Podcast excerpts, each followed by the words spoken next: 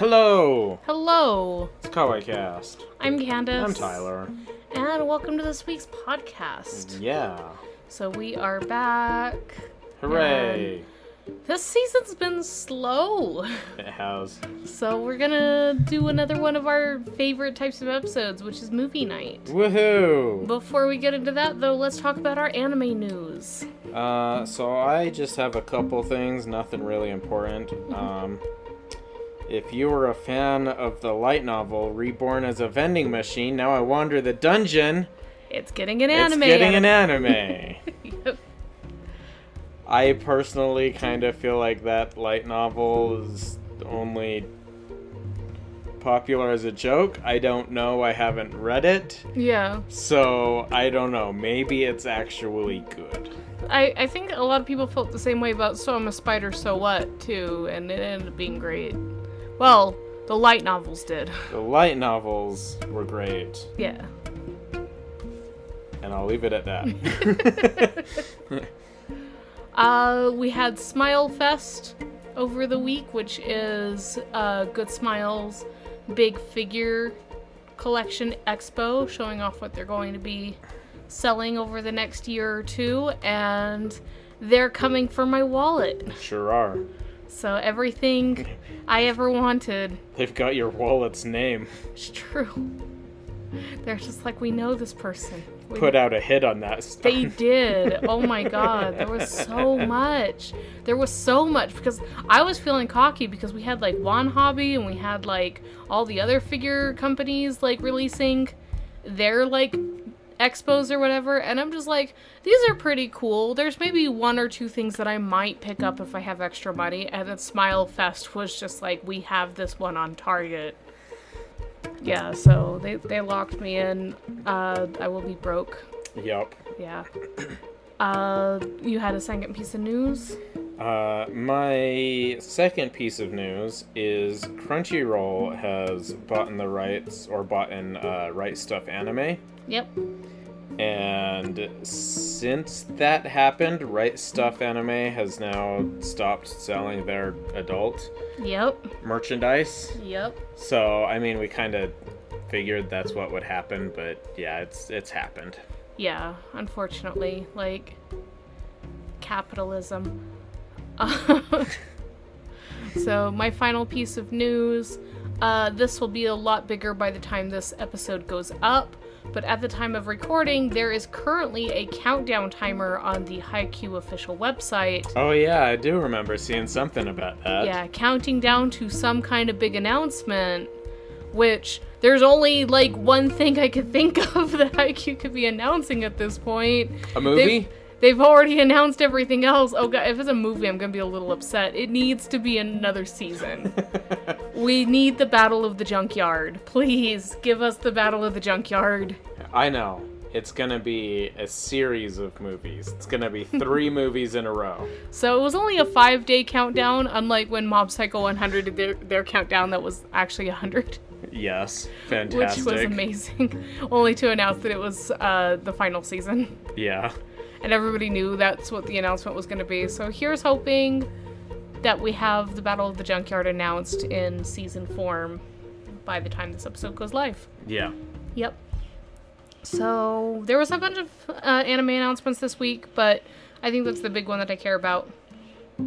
So with Yeah, that, I saw a few others, but nothing that really caught my eye. Yeah, like they did drop the OP for the new season of Mob Psycho, and they dropped a new trailer for Chainsaw Man. So lots of cool stuff for everybody. But let's get into this episode because this was a really, really fun movie that we watched. Mm-hmm. One that I was actually really excited about.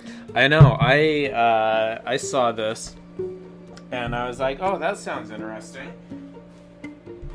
And uh, well, it wasn't quite what I was expecting, Yeah, but it was so much better. it. Yeah, I don't know if it was better than what I was expecting, but at least like was at least as good. I went into this without knowing what the story was going to be or anything like that. Same. I I was expecting uh like a kind of a slice of life. Mm-hmm. You know, like, first of all, movie is Pompo the Cinephile. Yes. just so just so that's out of the way. the Cidophile. So So I was expecting like a slice of life uh, about like kind of amateur, you know, like filmmakers. You know, like basically kids who just want to like make a movie. Yeah. You know, so so kind of something like um, keep your hands off Eizouken Yeah. is kind of what I was expecting. I think the thing I was expecting was something similar, except cinephile usually refers to somebody that's a major movie buff or somebody that's just obsessed with films. So I wasn't even really thinking like filmmakers. I was thinking that this was going to be about like two teenagers that like become amateur movie reviewers. And I thought we were going to get like a lot of like film references Yeah. throughout it. Like they were going to talk about these are the classics, these are the best directors, and we were going to get like funny names that are clear parodies of like actual like real actors and directors and stuff like that. Right? Like Quentin Tarantino would have been Tintin Quarantino, Yeah, exactly. stuff like that. So what we got. I do think, like I said, I don't know if it was better than what I was imagining, but it's at least like on par with what I was imagining. So, Pompo the Cinephile is about a basically a legendary film producer, like who has like this great connection, has connections all over the film industry, and she's only like in middle school, basically. And the reason she has all these famous connections is because her grandfather was like the greatest producer that this, you know, the film industry has ever seen. Uh, the movie takes place in a fictional version of Hollywood called Nollywood. Nollywood. All of the Oscars are shaped like cats, and I all know, of the stars so on the Walk of. Fame are shaped like cats. I love it. So you don't get a star in the Hollywood Walk of Fame, you get a cat on the Nollywood, Nollywood. Nollywood Walk of Fame. Nyan. Nollywood. So yeah, so this does take place in a fictional version of America where instead of Hollywood, it's Nollywood. And Pompo is said producer who's in middle school and she's become like really well known for all of her connections and being able to find like true like gems in the rough and being able to spot talent with you know that nobody else has recognized yet but she seems to really really appreciate more like b films than anything that would be like considered mainstream I I love her. She says like s- at least once. She's like, "Oh yeah, you give me an actress hot enough, and I can make any movie a good one. yeah You know, like I can make any movie, any script a good movie." a movie is guaranteed to be a success if your leading star is attractive enough Yeah, exactly. It's like, what the fuck? yeah so she does have kind of like this twisted perspective of film. Like she doesn't really go into like it it almost feels like her appreciation of film is extremely niche because she just tries to find like the more obscure things to appreciate about the industry and the way that films work. And she has a very strong opinion that films shouldn't be longer than 90 minutes because you should be able to tell an entire story in a short amount of time instead of making people sit through a long film with extra details that are just unnecessary. Yeah. And she's a bit eccentric in that case. Well, I mean, she kind of has good reason to. Uh, she, you know, she mentions that you know in in her past she was raised by her grandfather, who was this you know legendary producer, and he kind of just made her watch a bunch of movies. You know, he'd, he'd like sit her down and watch a bunch of movies with her. And as a little kid, you don't have the attention span to watch a three, four hour Lord of the Rings extended edition bullshit. you I was her age when I got into Lord of the Rings. it was my favorite film, like ever. But like that's what I'm saying, you know, most kids don't have the attention span for that. Yeah, and I do appreciate that that is a major part of her character, as one of the major themes of the second half of this film is basically how do directors pick what is important to telling their story as opposed to just filling up the film with as much as possible. Yeah. Um there's And we'll we'll get into that Yeah. but yeah.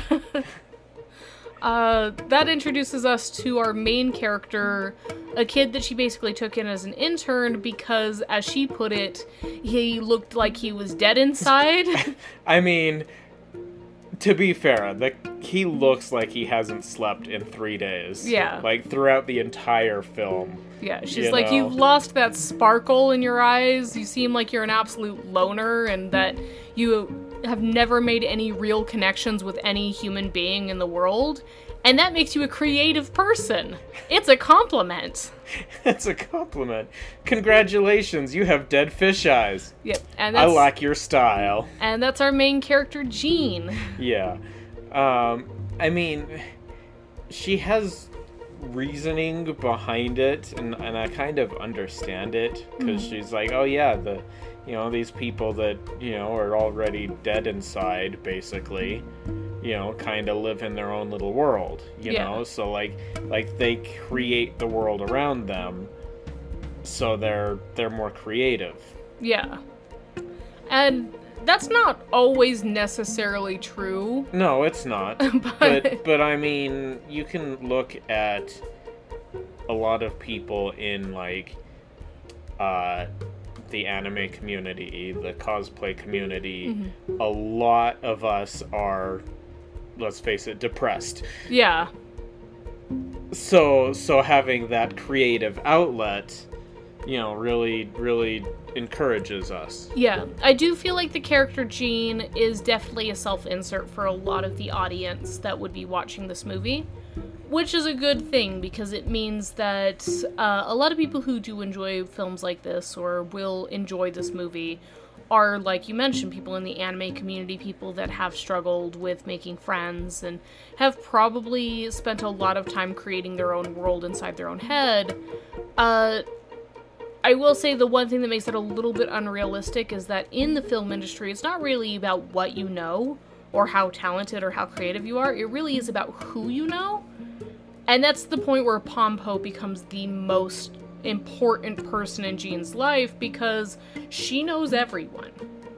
And so this film does do a really good job balancing that idea of like, here's what dreams and ambition can get you, and here's what knowing people will get you. you gotta have both. See, um, I will I will disagree with you there. Um, not not just straight up, but but I don't think, and and I will attribute this quote to my high school drama teacher. It's it's not about who you know, it's about who knows you. hmm So, like, I can claim that I know, you know, famous person such and such all I want, but like if if they don't recognize me and give me the time of day, that's not really a, any sort of a step. Well, I don't know if that include. Mm, I don't think that qualifies as knowing them. Then, I think when people say it's not about like what you know, it's about who you know. It means you actually know the person. Yeah, but I mean, like, like you can know someone, but then you can also like, you can, like, they can know you. Is is what mm-hmm. I'm saying. Like, like you can know someone and you can like talk casually and you know meet up every so often. Technically, you know them, but unless like they are willing to you know help you out. Yeah, but I think you're. I think you're overthinking the the term. I think you're overthinking where, like, because it's a f- really well known quote in the industry that it's not about what you know, it's about who you know. I, I think you're overthinking that. Because the quote basically means that if you you could be the most talented human being in the world, you could have the best drawing skills. You can know everything about animation. You can know everything about film. You can have like spent years studying the craft, knowing everything you can. But if you don't have any foot in the door, you're not going to get that foot in the door. Nobody's going to open the door for you. There has to be somebody in the industry that can pull you into the room. yeah, and that's that's what I'm saying. Is that is the that is the person And that's that what the- knows you. And that's what the quote means. I think you and your drama teacher are overthinking what the quote means. I I disagree. Because the quote doesn't mean, oh, well, you can know anybody you want, but if they don't know who you are, it doesn't matter. No, the quote literally means, like, knowing somebody means that they recognize who you are and will get you into the industry. That's literally what the quote means. You're overthinking the quote. I I disagree. I you would because you're overthinking it. uh, says someone who is normally the one who Yeah, overthinks everything. As somebody who is used to overthinking things, I recognize when somebody is overthinking something and you and your drama teacher overthinking this. disagree. I, I don't think your drama teacher is really somebody who could stand up to literally one of the most famous quotes in the industry. Uh, Either way, the point being, Anyways. Yes. Pompo is the character that knows people. And they know her too. Exactly. They that's- know her too. They know her too. That's what I'm saying. It's But like the whole point isn't that like everybody knows who Pompo is. The point is that Pompo knows who to go to and she recognizes people and she flatters people in that industry. She puts the foot forward and she's the one that pulls people into the door. Like she she is the one who knows everyone and that's usually what me people mean when they say so and so knows people. They don't mean oh they they met Brad Pitt at a dinner once. They mean like they know Brad Pitt. They hang out with Brad Pitt. Brad Pitt has worked with them before. That is what it means. Is what they mean. whatever. So anyway, so Pompo knows everybody in the industry. She gained all of her connections because her grandfather was a legend. He he worked in the industry for a long time. He made particular actors famous and made them a lot of money, so of course they're going to want to work with his granddaughter as well. And well, it mentions that like he also basically handed the reins to her. Like Yeah. Like he was just like, yeah, I'm retiring. Uh, Pompo here can deal with my here's shit. my contact list. But um because of that Gene does get a foot in the door because he starts working for a f- actual film industry mostly as an intern, but the biggest thing is that he works with somebody that sees that potential in him and wants to hand him over, you know, the reins to do more stuff. She sees him as being a potential creative person, and it starts with her asking him to edit a teaser trailer for a film that they just finished working on. And this is like Sharknado levels of stupid B list film. And he's supposed to make an action teaser trailer that will get people into the box office to go see it. And I'm not gonna lie to you guys, the trailer sucked. It was it was so bad. Honestly, watching that trailer just made me think of Two-Headed Shark Attack. Yeah, I was like, this is really bad. yeah. It was definitely a B list trailer. This is not a trailer that would play in a movie theater. Which which is really funny because like and it mentions that Pompo really does only do B list movies. Mm-hmm. Even though like she could obviously do like a, a you know Emmy winner or whatever. Like Yeah. she could she could make these you know really big you know A movies. Yeah. So Pompo ends up writing a screenplay for a film that she has always wanted to see, like something that she feels like is a film that she would make if she were a filmmaker, but she finds it very important that she doesn't want to be the one making the film because she wants to see it. She doesn't want she, if she makes it, she's not going to watch it. You know, because she's not going to have that fresh perspective. She wants somebody to make it for her so she could enjoy it. And this film is called The Maestro which she ends up calling in a favor from the greatest actor in the entire world. And- Martin Yeah. Braddock, I think is what his name Uh, was. I think it's like Brando or something. Uh, Martin Braddock, Yeah. who is based off of uh, Martin Brando. Yeah. Yeah. But, and then co starring that is a completely unheard of actress who literally, like, this is her big break. Like, she's never acted before in her entire life. Yeah. And, but her dream even, was to even, be. even to the point that you know her you know it shows a scene with her uh, uh, in an acting ca- coach Yeah. you know and the coach is like wrong wrong Yeah. But her dream is to be a big Nollywood star. So this is this is her big break. yeah And it's this is a big production for first time, especially coming from a studio that makes basically straight to DVD type movies. straight to Netflix. Yeah, that's right. Yeah. Or straight Netflix exclusive. straight to Neonflix. Yeah.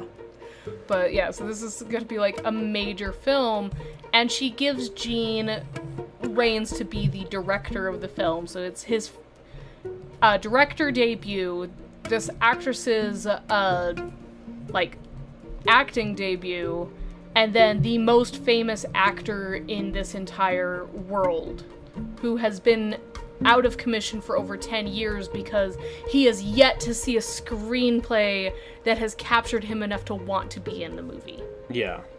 So he he hasn't been in a single film in over 10 years. So this is like his return to film. Uh, it seems like it took a little bit of persuading from uh, Pompo's grandfather Yeah. to get him to be in the movie as well. Called in a favor. Yep. Yeah. So yeah, basically the movie that they're making is about a washed up uh conductor who ends up basically taking an away trip to kind of clear his head only to find his inspiration to become a great musician again. So kind of the most like cliche Super fucking cliche movie. But the thing that captures Gene's imagination about this film is that the characters are extremely unique and relatable, and the fact that they managed to get two actors who can absolutely carry those roles and could capture the audience's imagination, it's something that Gene's really excited to be a part of. And we get to see kind of the creative process that goes into the filmmaking, where even though they have a set script, we see them go off script a lot or change things or add scenes in the moment to deal with changes of weather, changes of scenery, uh, accidents happen, like they don't have enough goats for one scene, which I'm curious what the original scene was supposed to be if they really needed all those goats. That was a goat stampede. Goat stampede. Obviously. But yeah, like in the end, they end up changing the scene to be kind of like a horror movie scene with goats, which I don't think that scene even made it into the final film. yeah. So we get to see like kind of the creative process of the actual filming itself, which I will say a lot of it is a bit inaccurate to actually how a real film set would work. Because a lot of it was extremely dangerous for the actors. Particularly choosing to just do an entire scene in the middle of a rainstorm. Just improvised. And especially making an actor literally build a roof during a rainstorm. Re- right. Repair repair that roof and then fall off it. yeah. Although that was his idea. So And I'm also really impressed that they were getting a lot of these shots like on the first take. So yeah, it's not a very realistic depiction of how an actual film set would work, but it's a very fantasy film about making a film. So we'll let it slide a little bit. yeah. The bulk of the movie really boils down to the post production part, where Gene, normally a director would not be put in charge of editing their own film. Usually they would have an editing studio take care of that, and maybe later the film would get a director's cut, like what we got with like Justice League. But in this case, uh, Pompo felt it was really, really important for Gene to be the editor of his own film. Yeah. Um that being said, the director does still have some like he does still have say in Yeah, in cuts even when he's not doing it himself. yeah. Like But we- But we do see like how different a director's perspective can be even in real films. Like I mentioned with Justice League, the Zack Snyder cut is a completely different film than what we got originally. It just proves that like editing really is a majority of the creative process. And a lot of that I think was really well represented in this movie. The fact that Gene spends so much of his uh, basically deadline just working on the first part of the film before the character even like becomes like an unsuccessful Become before he becomes a, a has been, yeah. You know, and, and going mostly into his tr- backstory. Yeah. And, and meaning the main actress of the film doesn't even make it into the film until over an hour into it. Yeah. and he's like this film's gonna be way too long if i keep all of this stuff in but all of it feels really important. And just the amount of mental stress like that idea that you have to detach yourself from all those memories you made when you were on the set because you need to be able to get everything down to what will make this a good film, which usually is the reason why they do bring in another team for post production because they don't have any of that bias towards these clips. They usually have an idea of what the framework of the film should look like and they try to cut it down to what that film should look like. But since Gene was the director, he has a lot of sentimental attachment to a lot of these moments, but he has to put his art first. Yeah. And I I loved how this film told that story of him having to push himself to become a true artist and how it might make a lot of people upset and that it would it's a major risk to do this to become that kind of person that's willing to cut so much from your film what do you leave on the cutting room floor and what is it that the audience is never going to see these really beautiful moments that you shot that are just never going to be shown again Yeah, uh, and and it really does become difficult because, like you said, you have that emotional attachment. You might feel that everything is important, but like obviously you can't make a seventy-two hour film. yeah You know. And it does get to the point where the major climax of the film is where he realizes that Pompo's original vision that she wrote in her screenplay isn't the film that he wants the final product to be, and he basically has to beg her to push back the deadline for their film so they can reshoot at An least extra scene. one more scene yeah. and completely recast a new actor for that scene. Something that is risky even when the film is being made by like really well-known people. Like a really like high grade director would have a hard time making those kind of requests to a producer. Let, let alone uh, a director, Debut director. debut director with a debut actress. yeah. no matter how popular or how legendary your your greatest actor in the world is that's come out of retirement from in 10 years Yeah. And so that brings us to the subplot which is capitalism. yeah Uh, at some point during the filming process, he runs into an old acquaintance in high school who was actually his school bully, who told him, you know, you need to get your head out of the clouds and look where you're going, and blah, blah, blah. Only to turn out he ended up at some dead end job at the bank that he doesn't even like, and See, i don't know if it was necessarily his school bully i think i think it was you know kind of a passing thing of like yeah they were high school students together and but they knew each other. They knew each other well enough that they knew each other's names. Yeah, but he he didn't come across as a bully. Like it was it was one instance of like okay, you know, like he kind of feigns interest at first, you know, until he finds out that you know, Gene's writing in the notebook about film and then he's like, "Uh, film, never mind. Fuck Ew, you." gross, gross. art. Ew, you know, creativity. I'm not going to have any of that, Yeah. you know? And he just kind of shuns him. I don't think it was like a bully situation. It felt a little bullyish. But anyway, so turns out he ended up at some dead end job at the bank, only to find out that his bank was one of the people pulling their funds from helping his film reshoot the scene. And so he's like, oh my god, this is my opportunity to make up for that time I shunned his notebook. and uh, it shows basically this character going through a lot of things that would definitely get you fired. See, no, no, like, like I, I still think uh, that was an out for him. He wasn't happy in his job, and he was like, "Okay, I have a situation where I can help out someone who seems passionate about their their future projects, and well, it doesn't go my way, I can help him out, and I get fired." Fuck me, I didn't want to be here anyways. Okay, but when he they did tell him to go clear his desk, he was started getting really upset and crying. So I think it wasn't about him wanting to keep his job at the bank, but it was just one of those like if I fail, we both fail together situations. So he didn't want to fail because that means his friend would have failed too. Yeah. So if if he got fired from the bank, then Gene would have failed too. But yeah, he did a lot of crazy stunts that would definitely get you fired from your job Oh yeah.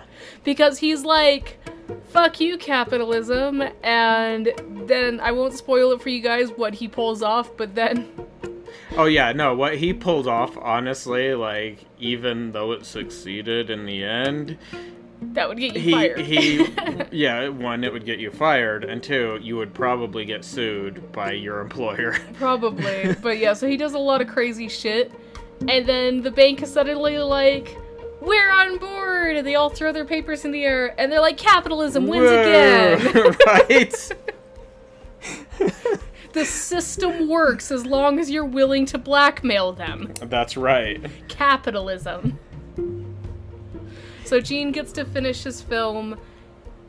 Also, And it's amazing. One one important lesson we learned from this movie is in order to succeed, you need to throw away your friends, your family, all your hobbies, anything that isn't what you want to succeed at. Sleep. Out. When the doctor tells you you need to rest, say, screw you, doctor, I have to edit my film. That's right. Rip that IV out. I am going for the Academy Award. Don't rip out the catheter though. That's not a good idea. I need I need that Academy Award. What are they called in this world? The Instead of the Oscars, it, it's got to be something cat punned. I I can't remember what they called it. I don't think they called it anything. We need to come up with something. It's got to be a cat pun. Um, the Mumies. The Mumies. It's like an Emmy.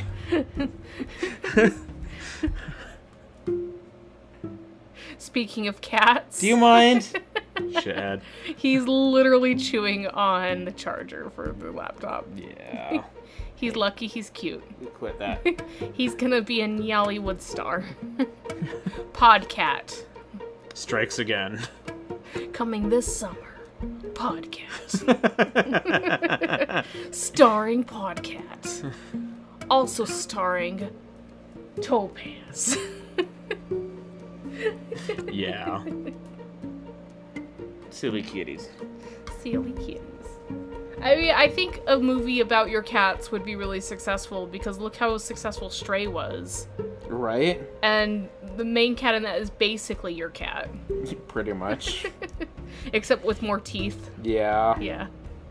No white chin. Yeah. That's alright. So, yeah, I love I love how much this movie really does go into how passionate people have to be in order to kind of find the things that they care about.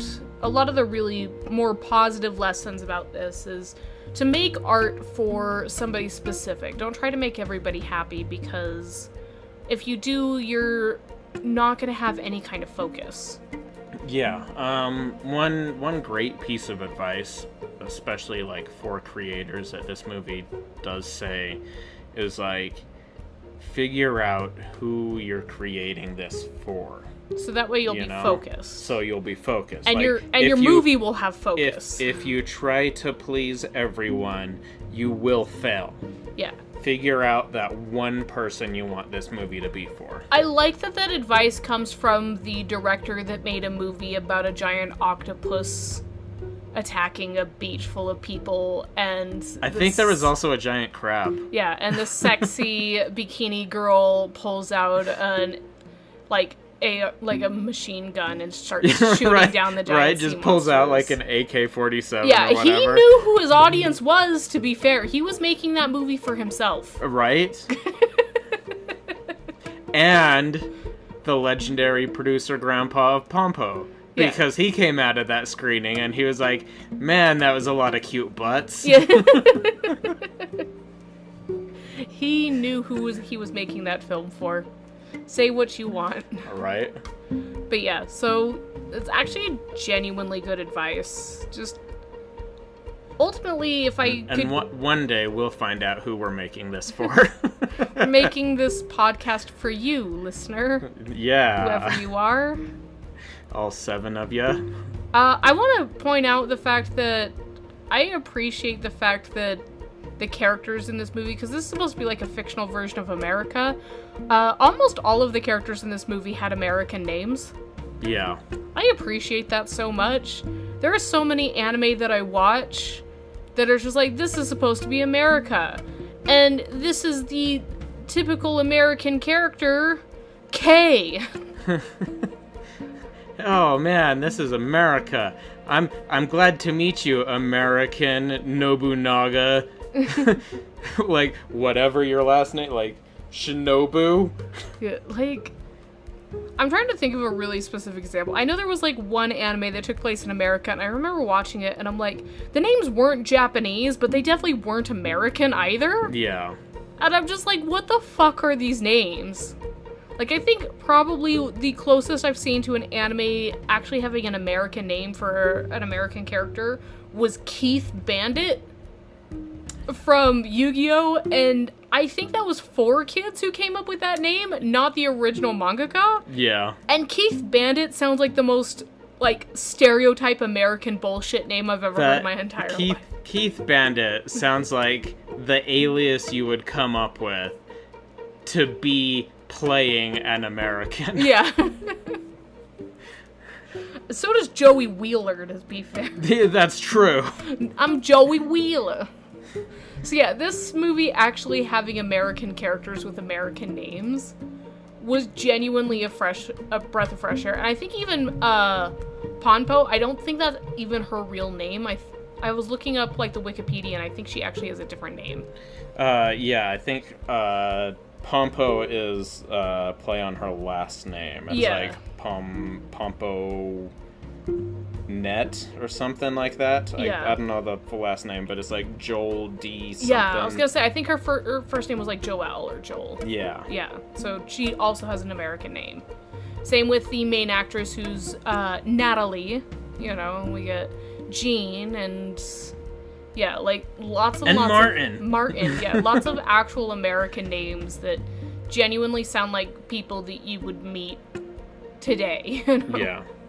The only thing that felt really Japanese, though, like, it did take me out a little bit, is a lot of the formalities that they use in the film. Like, you could tell that the directors and writers of this movie are still very used to, like, Japanese customs. Like, the bank scene, for example, the guy straight up bows to his bosses. Yeah, there's there's a lot of As, like, a formal bowing. apology. There's uh, several instances of you know people prostrating themselves, you know, and when they're begging, like I beg of you, please, you know, face on the ground, Yeah. everything. Like that's that's not really an American thing. Yeah. So, uh, American equivalent that I think would be a stereotype is like something you see in like Western cartoons where they're on their knees and they're like look like they're praying to Yeah. the person. That's more of an American thing as opposed to bowing. So I think that would have been fine if they did that, like the groveling, but not the not the proper bowing. So yeah, Yeah. It does take me a little bit out of the setting because of that, but at least I think for the most part this very ha- this had a very American setting Yeah. but with a cat filter. Which, to be fair, everything American should have cat filter on it. I know. We should change all of our city names to, Yeah. to match cat names. Although uh, Hollywood wouldn't become Nyallywood because Nya is a very Japanese thing. It, it would be like Meowywood. Yeah. Yeah. So, Tobean City. Tobin City, Tobean, California. New York. New York! so yeah, Nyallywood is also very, very Japanese. But there is something incredibly beautiful. Uh, I am gonna spoil one of the best lines in the movie, which is the last line in the entire movie. So if you guys are convinced that this is gonna be a good film, go ahead and go watch it now. And then come back to like this little last segment because this is the true piece of art that is this movie. This is the true like nerd inception moment. So thank you for listening. If you're going to watch the film, uh, Go check it out. come back as soon as you're done. So with that, um, the very last line in the movie is uh, Gene accepting his Academy Award for Best Film, and the announcer asks him like if you could pick one thing from your movie what that's your favorite thing what would it be and by the way nobody at the academy awards would ever ask you a question during your acceptance speech Yeah, no, it's it's an acceptance speech. It's, It's not, not an It's interview. not an acceptance interview. yeah but it's still kind of a funny thing so she asks like pick one thing that's like your favorite thing about the movie and he's like sitting there thinking about it for a while and he thinks back to uh how she mentioned that she feels like a film should never be longer than 90 minutes because it needs to condense everything down and tell a story. And he just kind of grins and he's like, This movie was exactly 90 minutes long.